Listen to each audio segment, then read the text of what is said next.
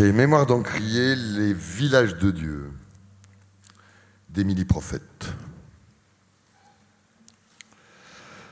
Dehors le vacarme habituel, mon corps comptait des traversées imaginaires. Je n'avais que le présent et des histoires sans commencement. Tout était sombre. Mon sommeil sec, juste utile. Je ne me reposais ni ne rêvais, juste une courte transition entre deux blessures. Cet homme venait depuis cinq jours, il frappait discrètement, toujours à la même heure, 18h30, il était gros, semblait timide, portait une chemise à rayures comme celle que fabriquait le tailleur de la rue Ficelle. Son pantalon lui arrivait au-dessus des fesses, son entrejambe trop court ou son ventre trop gros l'empêchait de remonter jusqu'à la ceinture. Ses chaussures avaient des semelles épaisses en caoutchouc, elles étaient propres, bien lustrées. Il portait les mêmes vêtements chaque fois que je le voyais. Son eau de toilette sentait fort, restait imprégné dans le drap et l'oreiller. Je n'avais jamais envie de lui parler. Il souriait quand nos regards se croisaient, moi pas. Je n'avais jamais encouragé de conversation. Je sentais qu'il voulait bien, lui.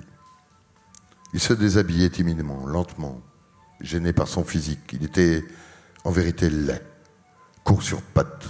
Son ventre paraissait plus gros quand il enlevait sa chemise. Il flottait un peu dans son slip blanc abîmé par les lavages. Il devait avoir une mère ou une femme obsédée par les lavages.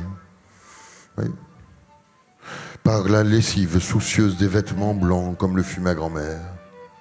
Elle pouvait laisser de vieilles chemisettes et des chaussettes plusieurs jours dans une cuvette d'eau chlorée pour leur restituer leur blancheur. Et n'était presque jamais satisfait du résultat. Il était lourd sur moi, me faisait mal.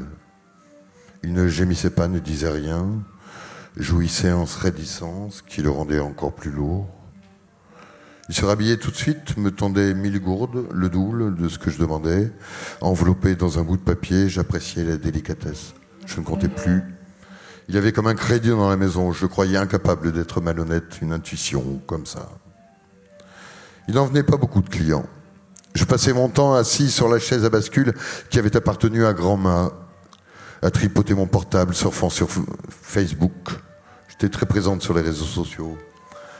Plein de gens paraissaient attentifs à ce que je postais. Je prenais le temps de commenter, se donner la peine de ne pas être d'accord et même de se fâcher avec moi. Je n'avais pas peur. J'étais habitué au bruit des armes. J'ai grandi dans cette cité où jamais il n'y avait eu de trêve, où la mort circulait à midi comme à minuit. Grand-mère était morte il y a neuf mois de peur. C'était un soir particulièrement difficile, d'un dimanche qui avait calmement commencé jusqu'à ce que la rumeur circule que des gars du gang de Mackeson avaient sifflé sur le passage de la copine d'un des membres influents de celui de Freddy alors qu'elle revenait de l'église. Les deux, les deux gangs qui faisaient la loi dans la cité n'étaient jamais à court de provocation mutuelle, mais il n'y avait jamais eu jusqu'à ce dimanche soir d'affrontement direct. Je me rappellerai toujours les yeux exorbités de ma grand-mère, ses mains qui s'efferaient fort mon poignet, et, qui, moi qui criais Grand-ma, tu me fais mal. Elle avait dit dans un râle C'est Célia, mon enfant, petit moi, c'est. Je sens que mon cœur va exploser, je vais mourir. Je dormais dans le même lit que grand-ma depuis toujours. J'ai su tout de suite qu'elle était morte. Elle était devenue raide, froide, je ne pouvais pas, comme j'avais toujours fait, mettre ma jambe droite sur elle pour m'endormir. Je m'étais mise à lui parler. Je ne me souvenais pas très bien de ce que j'ai dit, sauf des prières qu'elle m'avait apprises. Je ne pouvais pas entendre le son de ma voix s'attirer de partout, avec des armes automatiques, et le tintamarre s'était poursuivi jusqu'à l'aube. Je suis allé frapper chez voisine Soline. Elle avait accepté de me suivre, elle me bousculait presque pour me faire avancer plus vite. Pour elle, je n'étais qu'une menteuse. Comment avais-je pu prétendre que grand-mère était morte alors qu'elles étaient allées à la messe ensemble hier matin et qu'elle allait très bien?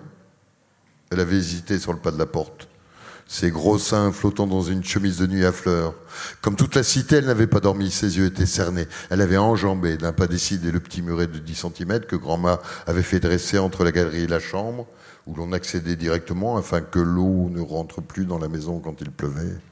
Elle est vraiment morte, avais-je réussi à balbutier alors que nous entrions dans la pièce. Tais-toi, petite, avait-elle répondu en ouvrant les grands yeux. Christa?